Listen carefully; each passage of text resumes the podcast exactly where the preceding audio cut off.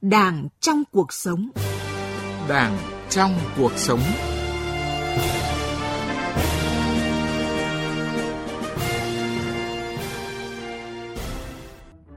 Biên tập viên Nguyễn Hằng kính chào quý vị và các bạn. Thưa quý vị, thưa các bạn, trong chuyên mục Đảng trong cuộc sống số trước, chúng tôi đã bàn luận đến chủ đề ràng buộc và giám sát quyền lực, đã làm rõ việc tha hóa quyền lực sẽ gia tăng các hành vi tiêu cực, tham nhũng. Một khi quyền lực công đã bị chiếm đoạt và lợi dụng vào mục đích riêng, tư lợi thì con đường dẫn đến tha hóa, tham ô, tham nhũng và quá trình tụt dốc của đạo đức công vụ sẽ ngắn và nhanh nhất. Nghị quyết đại hội 13 của Đảng đã nêu rõ nhiệm vụ trọng tâm đó là để phòng chống tham nhũng, công tác kiểm tra giám sát phải bài bản và quyết liệt hơn gắn với hoàn thiện hệ thống pháp luật để không dám tham nhũng và không thể tham nhũng. Bên cạnh đó phải đẩy mạnh cải cách hành chính, ứng dụng và phát triển mạnh khoa học và công nghệ số. Tham nhũng là vấn đề nhức nhối của tất cả các quốc gia trên thế giới. Ngoài những biện pháp phòng chống và hình phạt cho tội phạm tham nhũng mà các quốc gia đang áp dụng, thì việc áp dụng công nghệ số có thể đem lại hiệu quả nhất định cho cuộc chiến cam go này.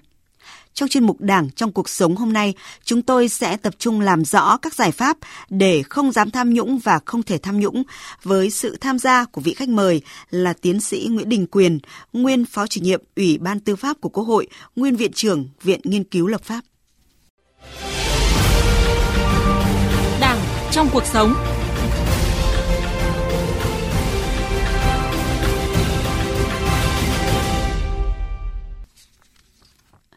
Dạ vâng ạ, trước hết xin chào và cảm ơn uh, tiến sĩ Nguyễn Đình Quyền đã tham gia chương trình cùng chúng tôi ạ. Xin uh, chào thính giả Đài Tiếng Nói Việt Nam.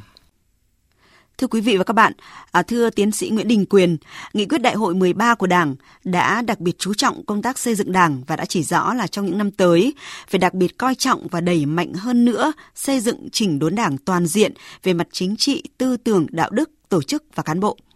đặt nhiệm vụ trọng tâm về xây dựng đảng với nội dung là tiếp tục đẩy mạnh đấu tranh, phòng chống quan liêu tham nhũng, lãng phí và tiêu cực, lợi ích nhóm, những biểu hiện tự diễn biến, tự chuyển hóa trong nội bộ. À, thưa tiến sĩ Nguyễn Đình Quyền ạ, ông nghĩ sao về nhiệm vụ trọng tâm này ạ, thưa ông? Đảng ta là đảng cầm quyền, mà chính vì đảng cầm quyền như vậy, cho nên cái công tác xây dựng, kiện toàn, củng cố và chỉnh đốn đảng là công tác sống còn của đảng và đại hội đảng đã đặt ra những cái nhiệm vụ hết sức cấp bách. Đó là gì? Làm trong sạch đảng, để tăng cường cái sức chiến đấu của đảng trong cái việc cầm quyền. Và nhất là quá quá trình xây dựng và hoàn thiện nhà nước pháp quyền xã chủ nghĩa Việt Nam đang đặt ra rất nhiều những vấn đề mà đảng phải tiên phong, dẫn đầu. Cho nên cái năng lực lãnh đạo của đảng phụ thuộc vào sự trong sạch và sức chiến đấu của đảng đối với từng đảng viên, từng cơ sở đảng, từng tổ chức đảng và kể cả ban chấp hành trung ương. Vậy thì một đảng chân chính thì cái sự trong sáng, cái sự liêm khiết, cái sự liêm chính từng đảng viên ấy đề cao cái liêm sỉ trong cái thực hiện trách nhiệm đảng viên và trách nhiệm công vụ ấy có ý nghĩa hết sức quan trọng. Chính vì vậy mà công tác trình đốn và củng cố đảng ấy thì cái công tác phòng chống tham nhũng chúng ta làm không ngừng, không ngơi nghỉ, không thỏa hiệp và cần phải liên tục thường xuyên, quyết liệt hơn và làm một cách tới cùng hơn. À, thưa tiến sĩ Nguyễn Đình Quyền, Tổ chức Minh bạch Thế giới thì đã nêu một định nghĩa về tham nhũng được nhiều định chế quốc tế và học giả sử dụng. Đó là tham nhũng có nghĩa là lạm dụng chức vụ cho lợi ích riêng À, thưa tiến sĩ Nguyễn Định Quyền, tại à, kỳ họp thứ 11 Quốc hội khóa 14 thì ý kiến của nhiều đại biểu cũng đã đề cập đến tình trạng tham nhũng chính sách và đó là tình trạng lợi ích ngành, lợi ích nhóm trong quá trình hoàn thiện hệ thống pháp luật. À, sau đây mời tiến sĩ Nguyễn Đình Quyền cùng quý vị thính giả nghe ý kiến của các đại biểu Quốc hội bày tỏ băn khoăn về vấn đề này. Cái việc tham nhũng chính sách, những cái trường hợp đó là có chứ không phải là không. Một số cán bộ, công chức, viên chức, thậm chí là cán bộ có chức có quyền cấu kết với doanh nghiệp lợi dụng những chính sách ban hành của đảng, của nhà nước ta hiện nay chen vào đó để mà trục lợi cho bản thân, cho gia đình và cho tổ chức họ cái hệ lụy tham nhũng chính sách thì sẽ rất lớn. Bởi vì lẽ là chính sách hướng vào phục vụ cho cái nhóm lợi ích nó sẽ tạo ra một cái hậu quả, nó làm bất bình đẳng của xã hội. Nó sẽ là mầm mống, tạo ra những cái mâu thuẫn của xã hội. Và thậm chí có thể nó sẽ làm tiêu tốn đi những cái nguồn lực của xã hội, hoặc thậm chí có thể làm ảnh hưởng đến lợi ích của một nhóm này để cho phục vụ một cái lợi ích nhỏ của nhóm khác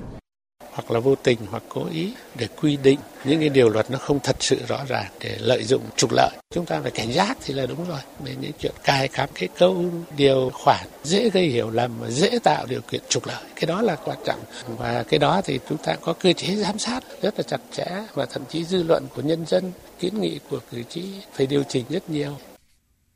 Như quý vị thính giả à, vừa nghe một số ý kiến của à, các đại biểu Quốc hội thì việc lạm dụng quyền lực tự diễn biến, tự chuyển hóa, tham nhũng lãng phí, dù diễn ra theo hình thức nào thì nó cũng đã gây ra những cái hệ lụy đặc biệt nguy hiểm. Nó như một thứ cỏ dại rất dễ nảy mầm, lây lan và cản trở công tác xây dựng đảng trong sạch vững mạnh, ở trở thành một vật cản trên con đường đi lên chủ nghĩa xã hội của đất nước. Ở Tổng Bí thư Nguyễn Phú Trọng cũng đã nhiều lần nhấn mạnh yêu cầu công tác phòng chống tham nhũng như sau. Phải quán triệt tuyên truyền, giáo dục sâu rộng các mục tiêu quan điểm, nhiệm vụ, giải pháp, quy định của đảng và nhà nước về phòng chống tham nhũng, về sự nguy hại của tham nhũng lãng phí tiêu cực,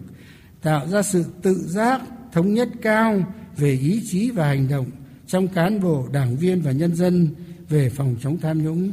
Trước hết là sự gương mẫu quyết liệt của người đứng đầu và tập thể lãnh đạo các cấp, các ngành, các cơ quan, tổ chức, đơn vị cán bộ đảng viên trước hết là những người lãnh đạo phải biết trọng liêm sỉ phải giữ danh dự biết xấu hổ khi bản thân và người thân của mình tham nhũng lãng phí. À, dạ vâng ạ, à, thưa ông Nguyễn Đình Quyền ạ, có thể thấy là Tổng Bí thư Nguyễn Phú Trọng đã nhiều lần nhắc nhở cán bộ là phải đề cao liêm sỉ, coi liêm sỉ là phẩm chất đạo đức quan trọng để phòng chống tham nhũng. Và càng có chức có quyền thì càng phải đề cao liêm sỉ. Thưa ông ạ, à, liêm sỉ là một trong những cái quy phạm đạo đức quan trọng nhất trong việc à, thực thi công vụ ạ. Tôi cho rằng liêm sỉ không chỉ là quy phạm đạo đức mà tôi cho rằng đã đến lúc liêm sỉ phải được coi là một trong những tiêu chí và nội hàm quan trọng của trách nhiệm công vụ. Chỉ khi đó liêm sỉ nó mới trở thành một cái chế định. Do đó liêm sỉ cũng phải được kiểm soát quyền lực từ các thiết chế về tổ chức, thiết chế về quyền lực. Lâu nay ở các nước, những quy định về mẫn cán, về trong sáng, về vô tư, về khách quan, về không vụ lợi luôn được coi là những tiêu chí để đánh giá xem xét việc thực hiện hoàn thành trách nhiệm công vụ. Hiện nay ở Việt Nam tôi cho rằng trách nhiệm công vụ là một khâu yếu và chưa được thực hiện một cách rõ ràng và minh bạch. Thưa ông là người xưa cho rằng là người không có liêm thì thứ gì cũng lấy và người không có sỉ thì việc gì cũng làm. À, như ông vừa phân tích thì à, việc à,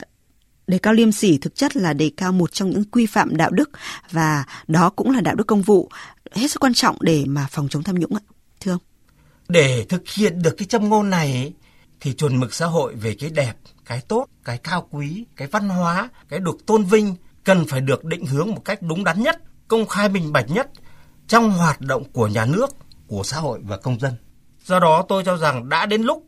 liêm sỉ phải được coi là một trong những nội hàm của trách nhiệm công vụ.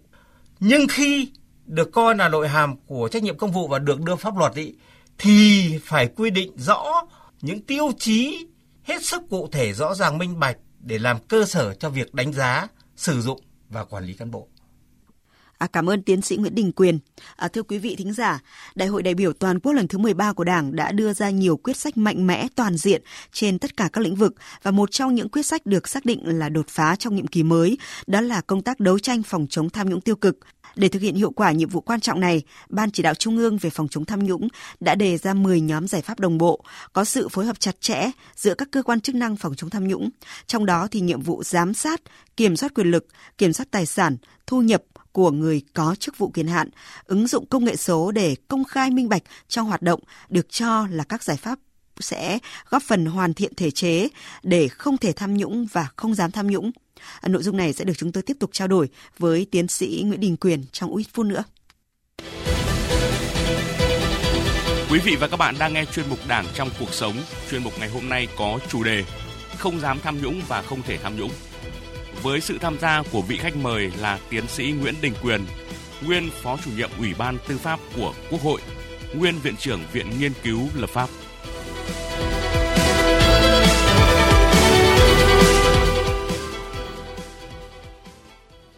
À, xin được tiếp tục quay trở lại cuộc trao đổi với tiến sĩ Nguyễn Đình Quyền. À, thưa quý vị thính giả, có lẽ chưa khi nào thì cuộc đấu tranh phòng chống tham nhũng của Đảng và Nhà nước ta lại quyết liệt như giai đoạn hiện nay. Đây thực sự là một việc làm tất yếu khi mà tình trạng tham nhũng xảy ra ở nhiều lĩnh vực, ở không ít tầng lớp lãnh đạo và đảng viên. À, thưa tiến sĩ Nguyễn Đình Quyền ạ, kinh nghiệm của các nước trên thế giới thì phòng chống tham nhũng cho thấy nhà nước đã huy động rất nhiều thiết chế, cơ quan tham gia vào công cuộc đấu tranh này như là có sự tham gia đắc lực của các cơ quan thuế, kiểm toán, ngân hàng, thanh tra, nhất là việc à, tổ chức cơ quan đặc biệt với những thẩm quyền đặc biệt và biện pháp hoạt động đặc biệt để à, phát hiện và xử lý người có hành vi tham nhũng. Và tại Hàn Quốc thì dưới thời Tổng thống Bắc Trung Hy là một ví dụ cụ thể. À, sau đây mời quý vị thính giả nghe chúng tôi tổng hợp một số kinh nghiệm phòng chống tham nhũng từ Hàn Quốc.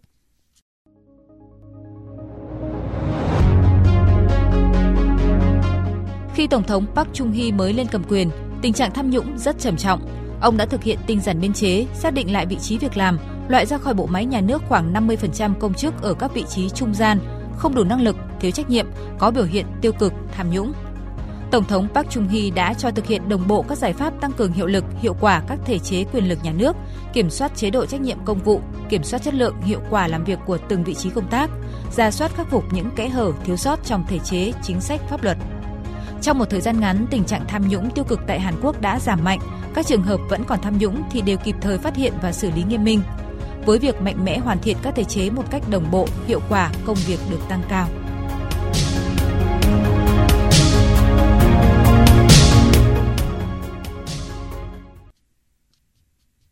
Dạ vâng ạ. Thưa tiến sĩ Nguyễn Đình Quyền ạ, à, qua tổng hợp vừa rồi thì chúng ta có thể thấy là các giải pháp được đưa ra dưới thời Tổng thống Hàn Quốc Park Chung Hee đó là thực hiện đồng bộ các giải pháp tăng cường hiệu lực hiệu quả, các thiết chế kiểm soát quyền lực nhà nước, kiểm soát chế độ trách nhiệm công vụ, kiểm soát hiệu quả chất lượng làm việc. À, thưa ông là những cái kinh nghiệm của Hàn Quốc thì có giá trị tham khảo đối với Việt Nam hay không ạ thưa ông?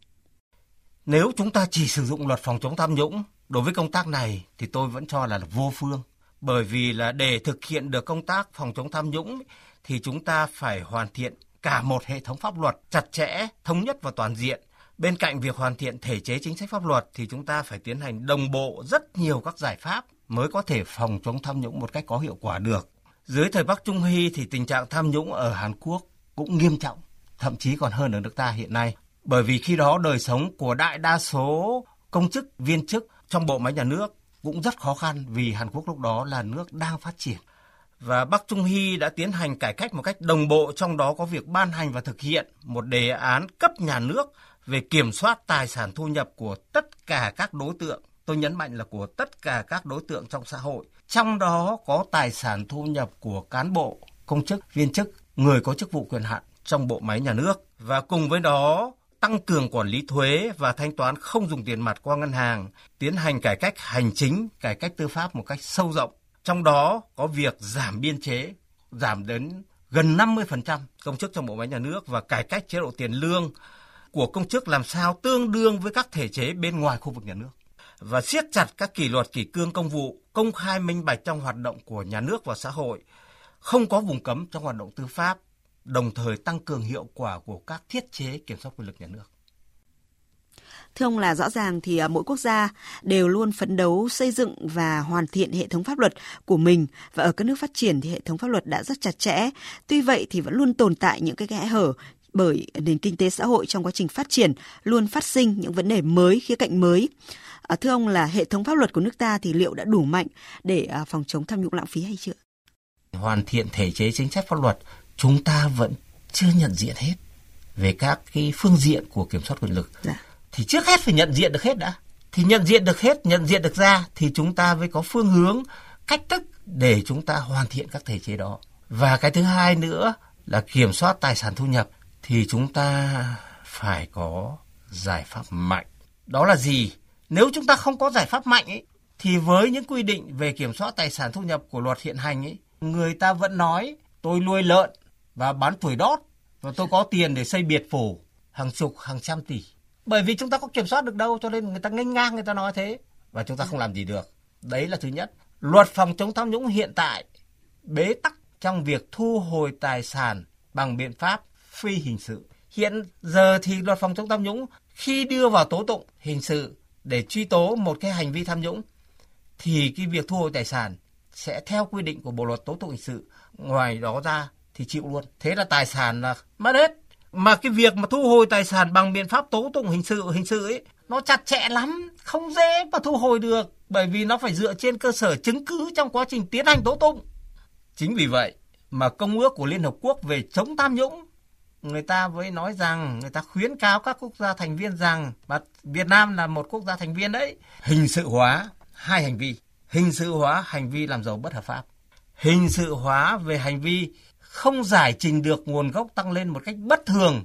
của cán bộ công chức viên chức nhưng hiện giờ thì có ai làm việc này đâu cho nên là nó phải có một cái giải pháp mạnh về mặt thể chế chính sách pháp luật khi chúng ta hình sự hóa hai cái hành vi đó thì nó sẽ trợ lực rất rõ cho cái việc kiểm soát tài sản. À, thưa ông ạ, có nhiều ý kiến cho rằng là để cán bộ công chức không thể tham nhũng thì vấn đề quan trọng là kiểm soát tài sản, thu nhập của cán bộ công chức. À, tuy nhiên thì theo luật phòng chống tham nhũng, vấn đề kiểm soát tài sản thể hiện ở các phương diện đó là kê khai, công khai, bản kê khai, quản lý kê khai và xác minh tính trung thực của kê khai. À, thực tế cho thấy là mặc dù rất cố gắng trong việc à, triển khai quy định nhưng mà việc kiểm soát tài sản, thu nhập từ trước đến nay thì vẫn đang rất là hình thức và hiệu quả thấp. À, từ thực tế nghiên cứu thì theo ông cần có những cái giải pháp đồng bộ như thế nào ạ? Kiểm soát tài sản thu nhập là hạt nhân của phòng ngừa, phát hiện và xử lý hành vi tham nhũng.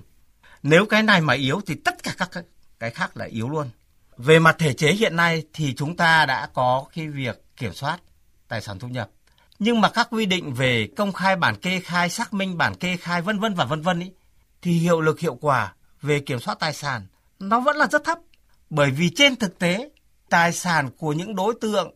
phải kê khai bằng cách này hay cách khác nó sẽ chuyển sang tài sản của đối tượng không bị kê khai. Tôi lấy ví dụ như tài sản của một ông chủ tịch tỉnh có thể chuyển sang tài sản của con ông ý là giám đốc một ngân hàng có ai kiểm soát tài sản của con ông đâu có phải kê khai đâu cho nên là chúng ta cứ loay hoay trong cái việc kiểm soát tài sản của cán bộ công chức nhưng chúng ta không kiểm soát tài sản của các cái đối tượng ở bên ngoài ấy, dạ. thì đó mãi mãi là không hiệu quả để thực hiện vấn đề này thì chúng ta cần ban hành luật trước mắt là đề án về kiểm soát tài sản thu nhập của toàn xã hội trong đó không những chống được tham nhũng mà nó còn chống được rửa tiền, chống trốn thuế, chống gian lận thương mại, chống cho vay nặng lãi, chống sở hữu chéo giữa các ngân hàng, vân vân và vân vân. Và khi chúng ta kiểm soát được cùng với cái việc chúng ta thực hiện đồng bộ các biện pháp như quản lý thuế, thanh toán không dùng tiền mặt, nhất là đối với những cái tài sản có giá trị lớn, rồi công khai minh bạch về tài chính trong hoạt động của nhà nước, xã hội và công dân, bắt buộc đăng ký bất động sản trong các giao dịch, kiểm soát chặt chẽ các tổ chức doanh nghiệp cá nhân mở tài khoản nước ngoài, rồi cải cách chế độ tiền lương ở khu vực nhà nước và đặc biệt là hình sự hóa hành vi làm giàu bất hợp pháp và hành vi không giải trình được thu nhập tài sản tăng lên một cách bất thường của cán bộ công chức viên chức người có chức vụ quyền hạn theo khuyến cáo đã được nêu trong công ước của Liên Hợp Quốc về chống tham nhũng. Thì tất cả những cái biện pháp đồng bộ đó sẽ giúp chúng ta kiểm soát được tài sản và là hạt nhân của công tác phòng chống tham nhũng. Dạ vâng ạ. Như ông vừa phân tích thì việc à, xây dựng, ban hành à, một đề án cấp nhà nước về đề án kiểm soát tài sản, thu nhập toàn xã hội à, là rất cần thiết. À, việc xây dựng các thiết chế không sử dụng tiền mặt trong giao dịch nhất là giao dịch có giá trị lớn, xử lý tài sản kê khai, không trung thực mà không giải thích được các nguồn gốc. Và đây có lẽ là những cái công việc khó khăn, phức tạp liên quan đến mọi cơ quan, tổ chức doanh nghiệp và người dân. Nhưng nếu mà chúng ta không làm ngay từ bây giờ thì công cuộc phòng ngừa, không thể tham nhũng cũng như là chống tham nhũng vẫn gặp không ít khó khăn và trở ngại và không mang lại hiệu quả như mong muốn ạ. À, văn kiện Đại hội 13 đã nêu ra 6 nhiệm vụ trọng tâm trong công tác xây dựng Đảng, trong đó thì đặc biệt lưu ý là công tác kiểm tra giám sát, phòng chống tham nhũng bài bản và quyết liệt hơn, gắn với hoàn thiện hệ thống pháp luật để không dám tham nhũng và không thể tham nhũng. À, thưa ông, đây sẽ là một trong những cái giải pháp quan trọng để mà à, triển khai thực hiện à, nghị quyết Đại hội 13 trong công tác phòng chống tham nhũng ạ, thưa ông. Chúng ta đã cố gắng thực hiện nhưng để thực hiện mà không dám và không muốn thì việc hoàn thiện thể chế chính sách pháp luật còn rất nhiều việc phải làm. Điều đầu tiên đó là chúng ta từ năm 2001 đến nay chúng ta đã đặt vấn đề trong hiến pháp là kiểm soát quyền lực. Nhưng cho đến nay chúng ta chưa có một đề tài cấp nhà nước nào được nghiệm thu về kiểm soát quyền lực. Về nhà nước cũng chưa có một cái chương trình cấp nhà nước nào về kiểm soát tài sản. Chúng ta mới có ban hành một được một văn bản kiểm soát quyền lực, còn kiểm soát quyền lực ở tất cả các lĩnh vực là chúng ta còn đang rất rất hạn chế. Rồi công khai minh bạch, chế độ công vụ, trách nhiệm công vụ, rồi kiểm soát tài sản, rất nhiều các thể chế khác chúng ta đã làm nhưng chưa hoàn thiện và có nhiều sơ hở. Và những sơ hở đó là những mảnh đất màu mỡ cho tham nhũng tiêu cực phát sinh. Dạ vâng ạ, thưa tiến sĩ Nguyễn Đình Quyền, à, tham nhũng là tổng hợp của sự độc quyền, tùy tiện và thiếu trách nhiệm. À, thế nên sẽ cần nhiều giải pháp khác nhau à, như ông vừa trao đổi. Tại đại hội 13 thì đã nêu ra khát vọng phát triển đất nước và kết hợp với sức mạnh thời đại. À, thưa ông, sức mạnh thời đại ở đây đó là phải ứng dụng công nghệ số trên mọi lĩnh vực. À, vì để phòng chống tham nhũng thì ngoài các giải pháp đấu tranh khác thì việc đẩy mạnh ứng dụng công nghệ thông tin cũng là một cái giải pháp rất là đặc biệt quan trọng ạ thưa ông. Vai trò càng áp dụng công nghệ bao nhiêu, càng ít các cái yếu tố tác động chủ quan của con người bấy nhiêu thì hoạt động của nhà nước nói chung của công chức, viên chức, người có chức vụ quyền hạn nói riêng càng minh bạch. Và càng minh bạch bao nhiêu thì càng hạn chế cái việc phát sinh hành vi nhũng nhiễu, tiêu cực tham nhũng, lạm quyền và mất dân chủ bấy nhiêu. Tôi cho rằng là như vậy. À, thưa quý vị thính giả, à, thưa tiến sĩ Nguyễn Đình Quyền, phát biểu tại à, phiên họp của Ban chỉ đạo Trung ương về phòng chống tham nhũng ngay sau đại hội lần thứ 13 của Đảng, Tổng Bí thư Nguyễn Phú Trọng một lần nữa tiếp tục khẳng định công tác phòng chống tham nhũng phải tiến hành kiên quyết, kiên trì, liên tục, không dừng, không nghỉ ở tất cả các ngành các cấp, các lĩnh vực với mục tiêu nhiệm kỳ này phải mạnh mẽ, hiệu quả hơn nhiệm kỳ trước. Từ quyết tâm chính trị của đại hội lần thứ 13, cán bộ đảng viên và nhân dân tin tưởng kỳ vọng rằng những quyết sách sớm được hiện thực hóa nhằm xây dựng chỉnh đốn đảng trong sạch vững mạnh, khơi dậy ý chí và quyết tâm đưa đất nước bước vào một thời kỳ phát triển mới. Một lần nữa xin được cảm ơn tiến sĩ Nguyễn Đình Quyền, nguyên phó chủ nhiệm Ủy ban Tư pháp của Quốc hội, nguyên viện trưởng Viện Nghiên cứu Lập pháp đã tham gia chương trình cùng chúng tôi. Cảm ơn quý vị thính giả đã quan tâm theo dõi chuyên mục Đảng trong cuộc sống với chủ đề Không dám tham nhũng và không thể tham nhũng. Chuyên mục do các biên tập viên Nguyễn Hằng và Lại Hoa thực hiện, chịu trách nhiệm nội dung Nguyễn Thị Tuyên Mai. Hẹn gặp lại quý vị và các bạn trong chuyên mục lần sau. Đảng trong cuộc sống